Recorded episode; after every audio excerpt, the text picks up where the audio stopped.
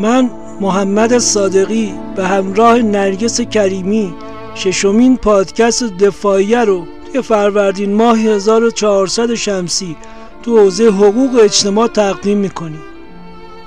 تو این پادکست ها سعیمون بر یک گویش روایت ساده از پرونده های جنجالی در سیستم قضاییه و از طرفی برخی از ظرایف قانونی و مواد رو هم مطرح و بازگو می‌کنیم. تا جنبه حرفه‌ای کار نیز اندک رعایت شده باشه. کشتارهای جمعی تصویه حسابهای مذهبی قتلهای بدون اقلانیت آنی تبعیض نژادی قومی جنسیتی تجاوز و خیلی های دیگه از این دست شدن سرتیتر اخبار رسانه های ایران و جهان. و وقتی ما داریم حتی با مهالت از این اخبار میپریم یا بهش توجه نمی کنیم به چهره خشن و زشت خودمون نگاه میندازیم. آدما به قد طول تاریخ خشم رو که به خشونت منجر شده تجربه کردن و به همون میزان هم دارای تجربه شناخته شده و زیسته هستن. اما چرا اندوخته های زیسته و عقلی برای کنترل خشم استفاده نمیشه؟ چرا فقط داریم برای افزایش تولید ابزارهای خشمافرین و بروز خشونت تلاش می‌کنیم؟ به متخصصات از مستایی بسیاری پرداخت می‌کنیم تا نوآوری های دیوونه وارشون رو تو این راه مصرف کنن و چرا وقتی داریم برای دیگری این روایات تلخ و بازگو می‌کنیم این خصیصه رو نقطه مشترک انسان و حیوان فرض می‌کنیم.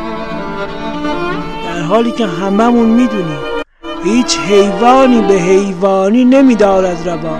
آنچه این نامردمان با جان انسان تو وجود همه ما یه من افسرده است یه من شاد یه من مسترب یه من خشمگین. اما از کدوم استفاده می‌کنی؟ بستگی داره کدوم یکی رو پرورش داده باشی. هممون پر از حرفای نزده ایم داستانای نگفته زیاد داریم. و اگه همه اینا فرصت ابراز پیدا نکنن تبدیل میشن به خشم. خشم یه فرایند تکاملی انسانیه. درسته. بخشی از زندگی معمول انسان ها هم وابسته به همین خشمه. ولی گاهی اگر کنترل نشه و مدیریت نشه ما رو از رسیدن به اهدافمون باز میداره. رفتار بین فردیمون رو با اجتماع دچار اختلال می‌کنه. و آخر کارم یه آشوبی تو اجتماع انسانی پدید میاره. ریشه این خش خوشه های خشمی که منجر به پرخاشگری خشونت خانوادگی سوء مصرف مواد و مسائل جسمانی میشه کجاست؟ هیاهوی درون این خشما چیه؟ چرا خشم منجر به جرم و جنایت میشه؟ اینا پرسش هاییه که تو این پادکست من و نرگس بهش پرداختیم. بیاید ساده بگیم آدما با تولدشون سه تا هیجان رو به همراه میارن. توشهشونه دیگه. و این سه تا هیجان منفی مسیر زندگیشون رو با انسان هم قدمن هم پاهن. اون سه تا چی هن؟ خشم ترس گناه. این سه همراه و همسفر ما هستن که هم قادرن یه اتمسفر سازنده ایجاد کنن و هم می‌تونن یه مثلث بدبختی برای ما شکل بدن. به گناه و ترس توی پادکست های بعدمون حتما می‌پردازیم. هیجان خشم که موضوع گفتگوی ماست به دلایل ایجاد و منجر به پرخاشگری میشه. برخی از این دلایل که موضوع پرونده های قضایی توی سیستم قضایی ایرانه عبارتند از فقر و فشارهای اقتصادی مداوم فضای ملتهب سیاسی رسانه و خشم پراکنیش ترس از ترد شدن احساس از ترس از ترد شدن احساس از نادیده گرفته شدن احساس ناامنی و خیلی احساسهای دیگه. اصلا بیایم به این بپردازیم که کارخونه مغز چجوری خشم رو تولید می‌کنه تا بعد برسیم به ابزاراش همه ما تو مغزمون یه مرکز یادگیری داریم به نام هیپوکمپس. هیپوکمپس مسئول حافظه نزدیکه و پیشمغز ما رو از آزمونده های گذشته آگاه می‌کنه. آزمونده های گذشته هم گاهی ناشی از تجربه زیسته است و گاهی ناشی از داده های اجتماع. مثل رسانه هیپوکمپس این مجموع خاطرات گذشته رو به شکل کوتاه یا دراز مدت حفظ می‌کنه. وضعیتش هم تو مواقع خشم اینجوریه که هیپوکمپس موقعیت به وجود اومده رو با تجربه مشابه خود شخص یا دیگران دقیقا همونی که دریافت کرده تو طول حیاتش. بررسی می‌کنه مقایسه می‌کنه و به این نتیجه می‌رسه. چون با اون موقعیت دارای تشابهه آمیگدالا پردازش هیجانی کن وظیفه آمیگدالا چیه؟ ایجاد تظاهرات هیجانی چهره مانند خوشحالی، ترس، خشم هیجانا علائم حیاتی مهم سلامت و خوب بودن روانی هن.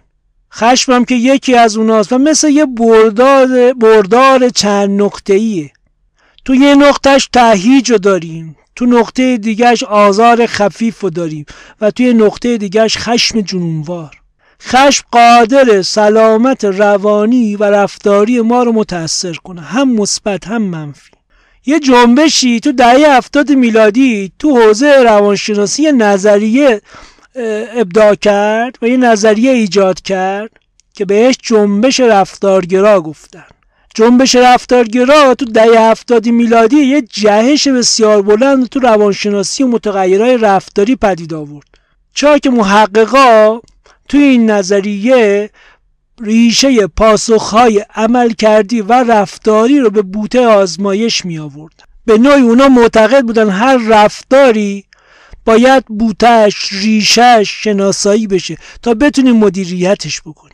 چیزی که قانون نوشته ما از اون عاجز مونده. نشونه اون گواه اون. آمار زندانیایی که میرن توی زندان حبس می‌کشن بر میگردن و دوباره انگار دلتنگ میشن و باز یه رجعت دارن. حالا وقتی که مغز به ما دستور میده که خشمگین بشیم چه اتفاقی برای بدن ما میفته؟ نفس به شماره میفته. ضربان قلب به شدت بالا میره. دهان و گلومون دچار خشکی میشه.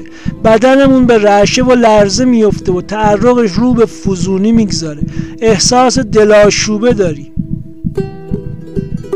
مردمه که چشمامون گشاد میشن تا بتونن از راه دور خطر رو درک بکنن. مجاری هوایی با افزایش جریان هوا و اکسیژن رسانی به بافت ها باز میشن. ضربان قلب برای تأمین خون مایچه ها افزایش پیدا می‌کنه. همه این تغییرات رو اعصاب سمپاتیک یه تنه ایجاد می‌کنه. چون اصلا وظیفش آماده سازی بدن در برابر عوامل تهدید کننده بیرونیه. و وقتی که اوضاع آروم شد این دستگاه عصبی پاراسمپاتیکی که میاد به میدون انرژی رو کنترل می‌کنه. و حالت هنجار رو به بدن برمیگردونه. در حقیقت وقتی سیستم پاراسمپاتیک شروع به فعالیت می‌کنه عصب واگ به قلب میگه بس بس سرعت تپش و انرژی خودتو کاهش بده. ظاهرا اوضاع اون بالا آروم شد. از این نکته قافل نشیم اگه پرخاشگری علیه اشیای بیرونی بروز نکنه و به درون فرد برگردونده بشه سبب افسردگی یا سایر نمودهای روانتنی میشه. اینو بگم که طلعتم همین شکلی توی قصه ما اومد. توی قصه خشم و جور. طلعت تازه از حبس اومده بود بیرون. توی یکی از کلینیک های روانشناسی توی خیابون توحید دیدمش. وقتی متوجه مکالمه من و درمونگر شد حاضر شد اطلاعاتش رو که ناشی از تجربهش بود در اختیار من بگذاره. با اشتیاق پذیرفتم. فردا همونجا قرار گذاشتیم. با اجازه ضبط صوت رو روشن کردم و قصهش اینجوری شروع کرد. توی 24 سالگی عاشق شدم. دلاده دلاده دست از طلب بر نداشتم تا گام کام دل روا کردم. مدیون دلم نشدم. دستشو گرفتم توی دستم. مادرم معلم بود. پدرم شعر میباف. گاهی از بافتش پولی آیدش می‌شد و خرجمون در میومد گاهی قصه مینوشت و گاه به گاه ساز می‌زد و باز خرجی میومد و زندگیمون میگذشت. میون ساز آواز پدر بود که دوست داشتن و یاد گرفتم. اما شاگرد خوبی نبودم. چرا؟ چون یاد نگرفتم. دوست داشتن یه معادله است. همون ابتدا اشتباهی عددهای دل و جای عقل گذاشتم. پاسخش یا منفی می‌شد یا اون چیزی نبود که باید در میومد تقریبا هر روز خواسته هم فروکش می‌کرد. خواسته های اون مهمتر شده بود. هر لحظه خودم عقبتر میکشیدم تا اون پیشتر باشه. ساکتتر می‌شدم تا اون سخنورتر باشه.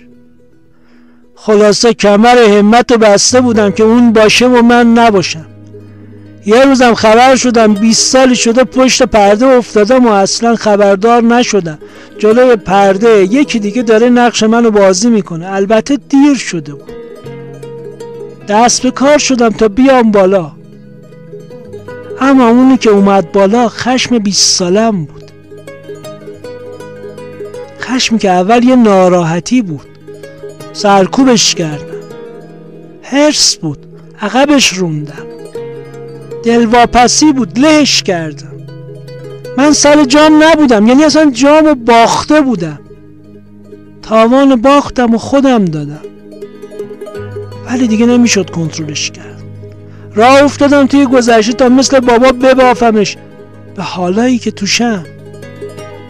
حیف رسیدم به چالش معادله چند هزار مجهولی. افسردگی قرص خواب بیانگیزگی خشونت. توی همین گیر و دارا بودم که رفتم سراغ خود مسئله. دست به چاقو بردم.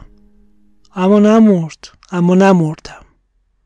به داستان طلعت حکایت واقعی مراد و حسن هم اضافه کنیم. تو سال 86 مراد و حسن تو سن 8 سالگی تو میدون مرکزی شهر شاهد یه ماجرای اعدام بود. عصر همون روز با الهام از اون داستان واقعی صحنه اعدام و بازسازی کردن. ولی حسن بود گردنش لای همون گره چفت دار موند. و این قربونی شدن حسن ضعف بینش اجتماعی مجری قانون رو میرسونه که چرا یه بچه هشت ساله باید صبح ساعت پنج صبح شاهد ماجرای اعدام باشه؟ حکایت طلعت در مقام بیان فرضیه ناکامی پرخاشگریه و داستان مراد و حسن فقدان گفتمان اجتماعی صحیح توی اجرای مجازات هاست.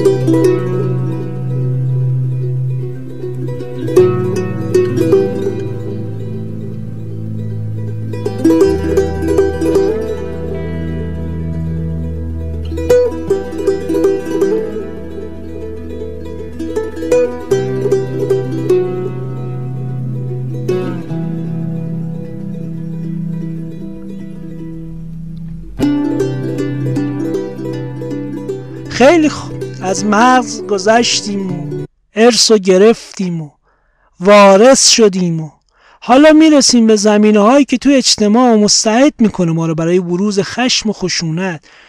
یکی از مهمترین اونا رسانه است. هرچه که پیشتر میریم ادبیات خشم و خشونت و خیانت رواج بیشتری پیدا می‌کنه. واجه ها و عبارت هایی که زمان دشنام و ناسزا محسوب می شدن بخشی از گفتمان معمول طبقه متوسط و حتی تحصیل کرده رو تشکیل میده چه اتفاقی تو ادبیات ما ایرانی ها رخ داده تا به فرهنگ خشونت گرایش پیدا کنی؟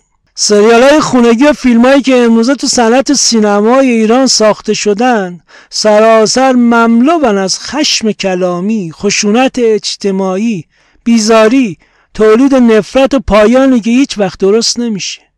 دیالوگی توی سریال خونگی می‌خواهم زنده بمانم به کارگردانی آقای شهرام شاه حسینی میان آقای حامد بهداد و پدرام شریفی وجود داره که در اون فریم حامد بهداد و پدرام شریفی تو پاسخ به فوش حرومزاده. میگه حرومزاده خیلی وقته که دیگه فوش چه گوهی خوردی؟ حرومزاده دیگه خیلی وقتی که فوش نیست. برای تو فوش نیست. از وقتی بهش عادت کردی. ولی اینو به مردم بگی بهشون بر می‌خوره بی همه چیز. شرف برای تو قصه است. من اگه دست به این کسافت بزنم پس برای چجوری تو صورت بچه هم نگاه کنم؟ من معلمم. روزی هشت ساعت گچ می‌خورم که از این شکلی ادبیات وابسته به سلایقه و گاهی برعکس. سلایق رو می‌سازه. چون هر جامعه ای از افراد و نهادهایی شکل گرفته که چه صحیح یا غلط به عنوان الگو و مرجع معرفی شدن. مثل سیاستمدارا ستاره های موسیقی سینما قهرمان های ورزشی و رسانه های فراگیر هم نهادهایی که این الگوها رو به ما معرفی می‌کنن.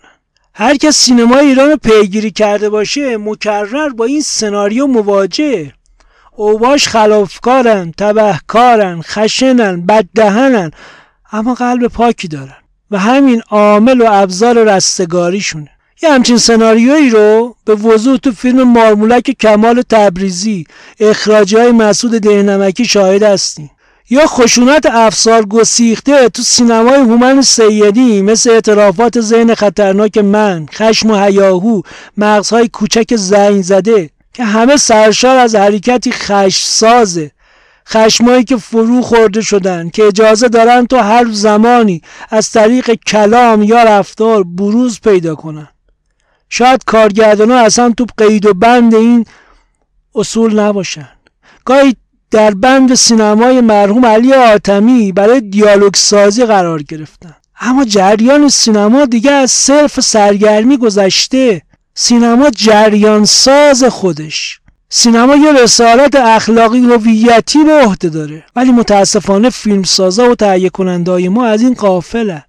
زمینه دوم گفتمان خشونت و فضای مجازی و گیمه. توجه کردید؟ بیشتر بازی های رایانه خشونت هر فصلی رو می‌زنه.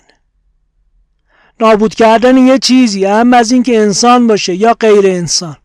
از کار انداختن غیر جاندار تخریب اموال بالا بردن صدا با هدف ترسوندن درگیری تن به تن با هدف آسیب رسوندن فیزیکی گرفتن حیات یه موجود زنده همه نمونه های مشاهده شده تو بازی های پرفروش رایانه ایه.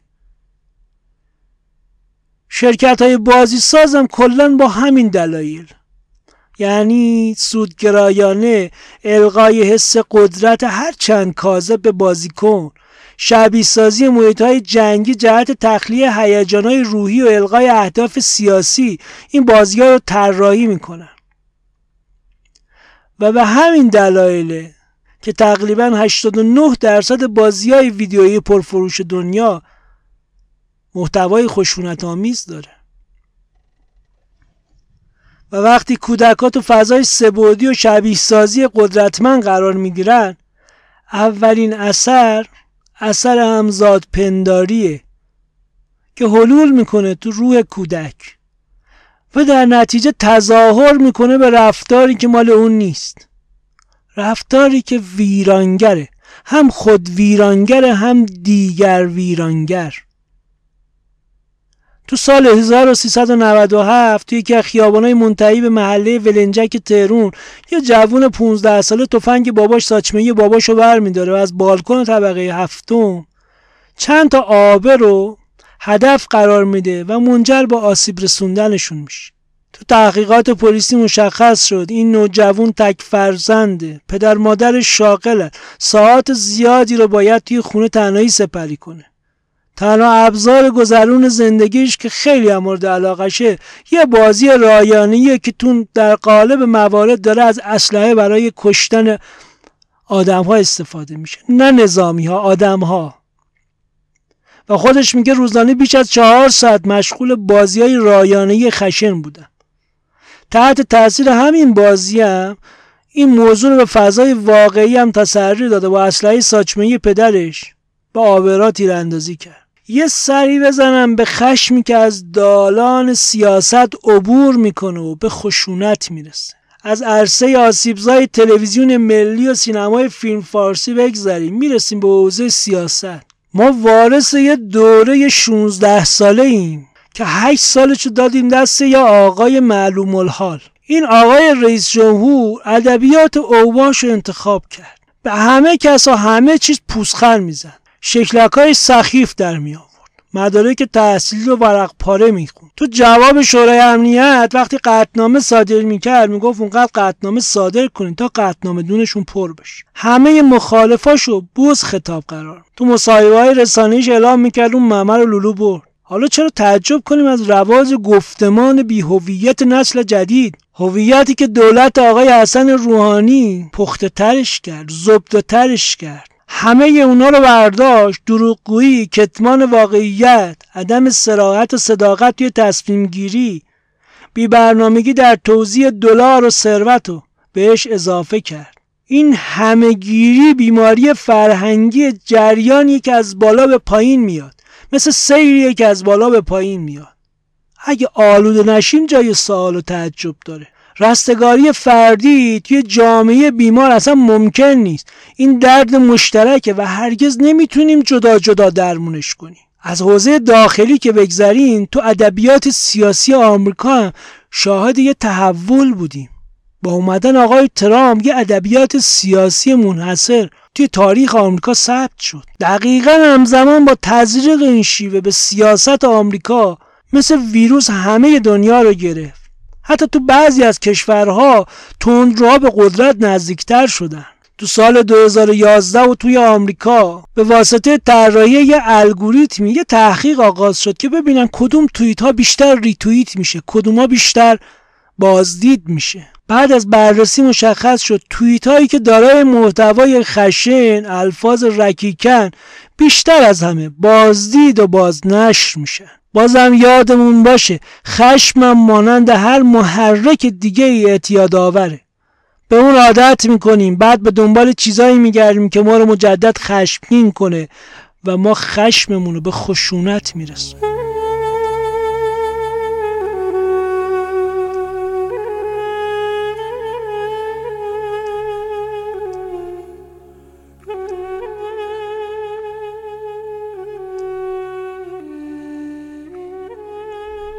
اما قصه علی قصه ای از همه اینا متفاوته. اون ترس از دست دادن داشت.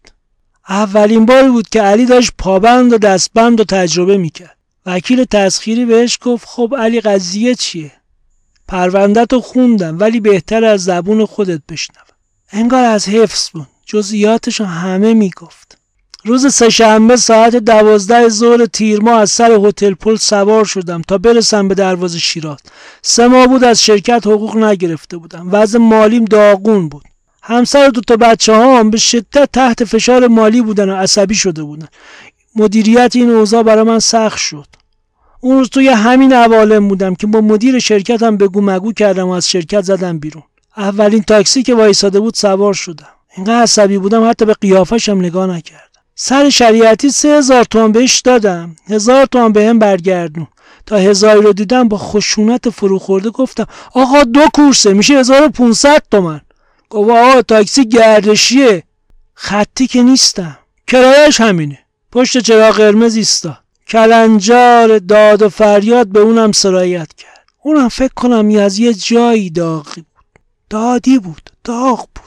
مسافران هر چی تلاش کردن این التهاب و کم کنن موفق نشد دستم رفت به دستگیره در رو باز کردم. از جلوی ماشین رفتم سمت راننده. یه پاش بیرون بود و دستش به فرمون. داشت تلاش می‌کرد پیاده شه سرش بین سه گوشه در پیکان من بود. زدم ولی اصلا شدت نداشت.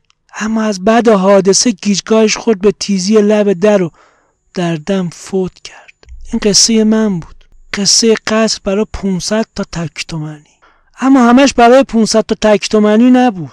علی ترس از کم شدن از داشتهاش داشت و اضافه شدن به داشته دیگری وقتی که اندوختش خیلی کمه و فکر می‌کنین تمام داشتشه. بعدها مهدی وکیل تسخیریش بهم گفت علی در اثر همین فشارها دو سالی می‌شده دچار فشار خون بالا بوده. و بهش اطمینان دادم تو اون گرما و فشار و استرس کاری قطعا تو انتخاب عکس عملش بی تاثیر نبوده. توی شاهنامه هم یه جایی تو داستان زحاک دقیقا علت خشونت زحاک نشون میده که ترسه. زحاک خشمگینه چون میترسه. مبادا مارا برای خوردن مغز خودش به گوشش فرو برن. برای همینه که جوونا رو می‌کشه و مغزشون خوراک مارا می‌کنه. میگذریم و میگذریم و میگذریم تا می‌رسیم به یه آسیب مغزی. آره آره. تعداد بیشماری از پژوهشگران همین عقیده رو دارن. میگن ریشه خیلی از رفتارهای پرخاشگرانه ما توی گروه ناشی از یه آسیب مغزیه. چون افرادی که مورد آزار فیزیکی شدید قرار گرفتن ممکنه متحمل آثار نورولوژیک ثانوی بر آزار دیدگی شده باشه که از نظر بیولوژیکی اونا رو مستعد پرخاشگری می‌کنه. تو سال 1986 دروت لوئیس گزارش می‌کنه هر زندانی محکوم به مرگ به وسیله گروه پژوهشگران مورد مطالعه قرار گرفته سابقه ضربه مغزی داشت و نکته جالب اینه که غالبا توسط والدین خودشون مورد ضرب و شت واقع می شدن.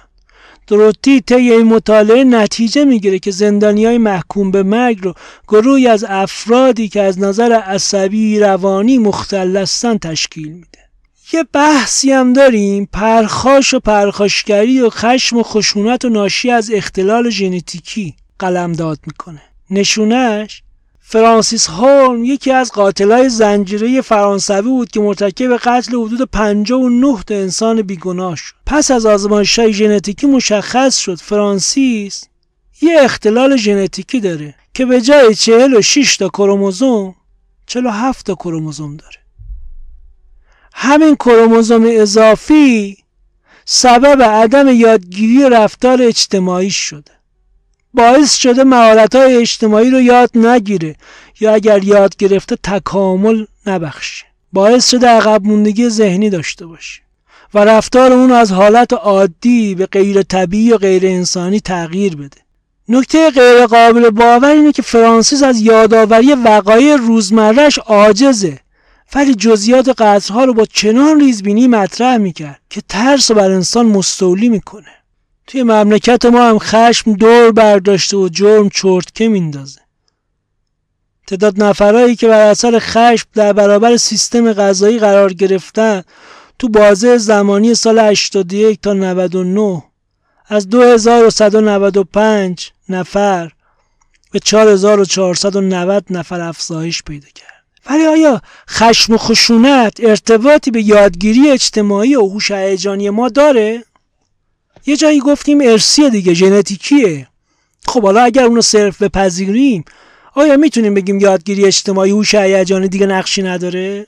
تو سال 1986 نظریه یادگیری اجتماعی مطرح شد. این نظریه و مشخص کردن معلفهای رفتاری خشم دو نوع خشونت رو شناسایی کرد. یکی خشونت و پرخاشگری خوشخیم و دیگری خشونت و پرخاشگری بدخیم. خشونت و پرخاشگری خوشخیم که با چرخ تکاملی انسان چرخیده و بالغ شده بقای فرد رو تضمین می‌کنه. اما در مقابلش پرخاشگری و خشونت بدخیم یا ویرانگر با دارا بودن شاخصه قصاوت و خصومت که مختص گونه انسانه از لحاظ زیستی سازش یافته نیست و از نظر تکاملی هم برنامه‌ریزی نشده بقای فرد رو به خطر میندازه.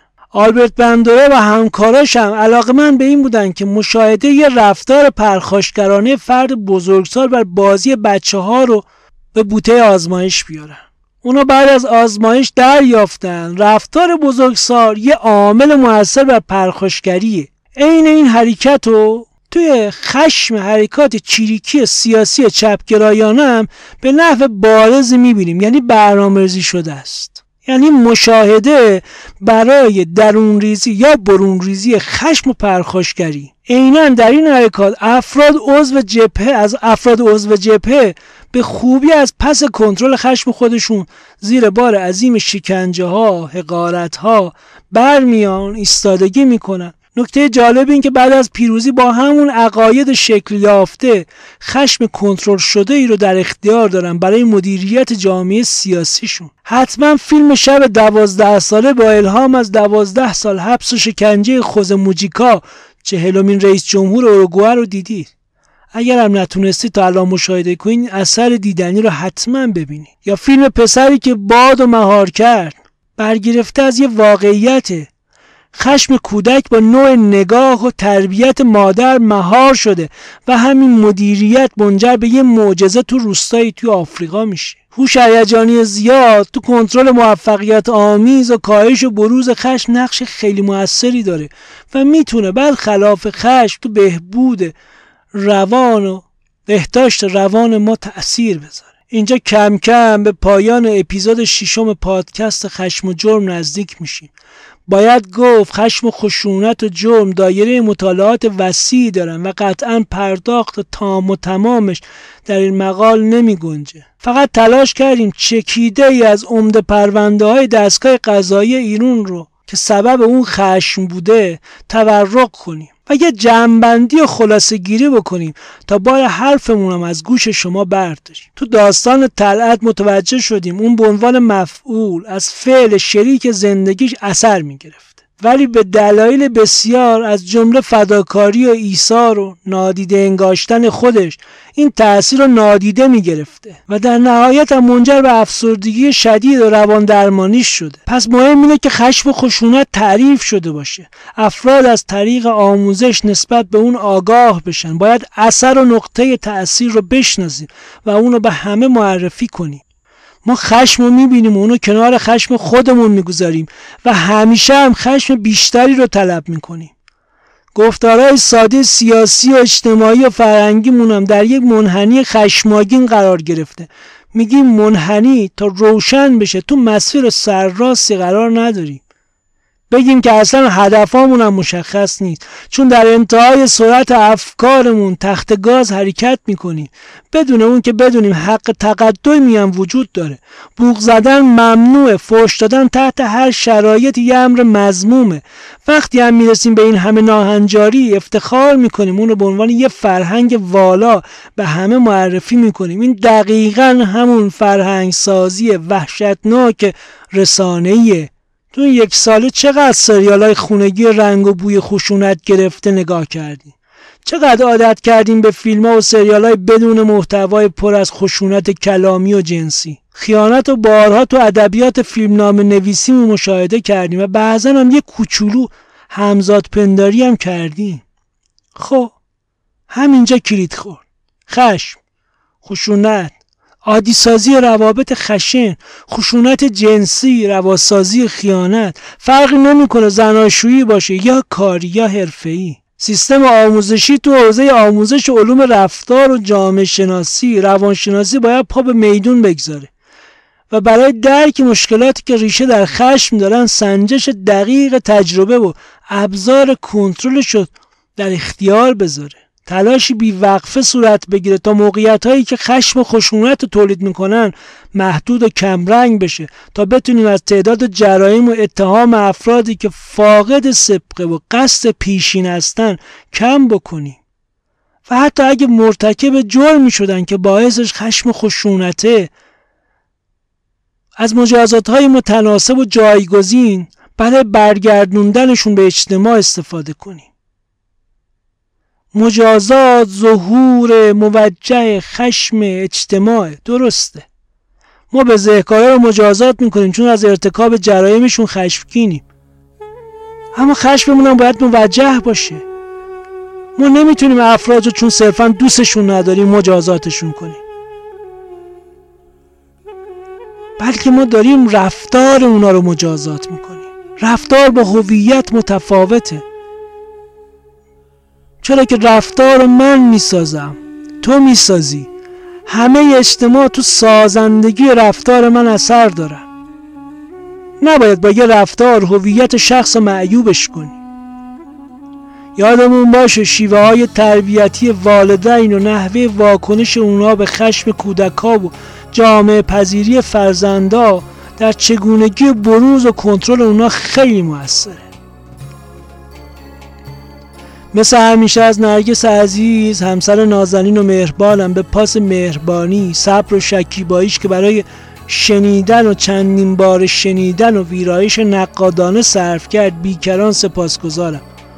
امیدوارم این پادکست تفاوتی رو بین حال و آینده و گذشته ایجاد بکنه. ما نیازمند شنیده شدن هستیم. نیازمند اینکه شما باشید و با هم گفتگو کنید. بی تردید این ابتدای تغییره. روز و روزگار خوش.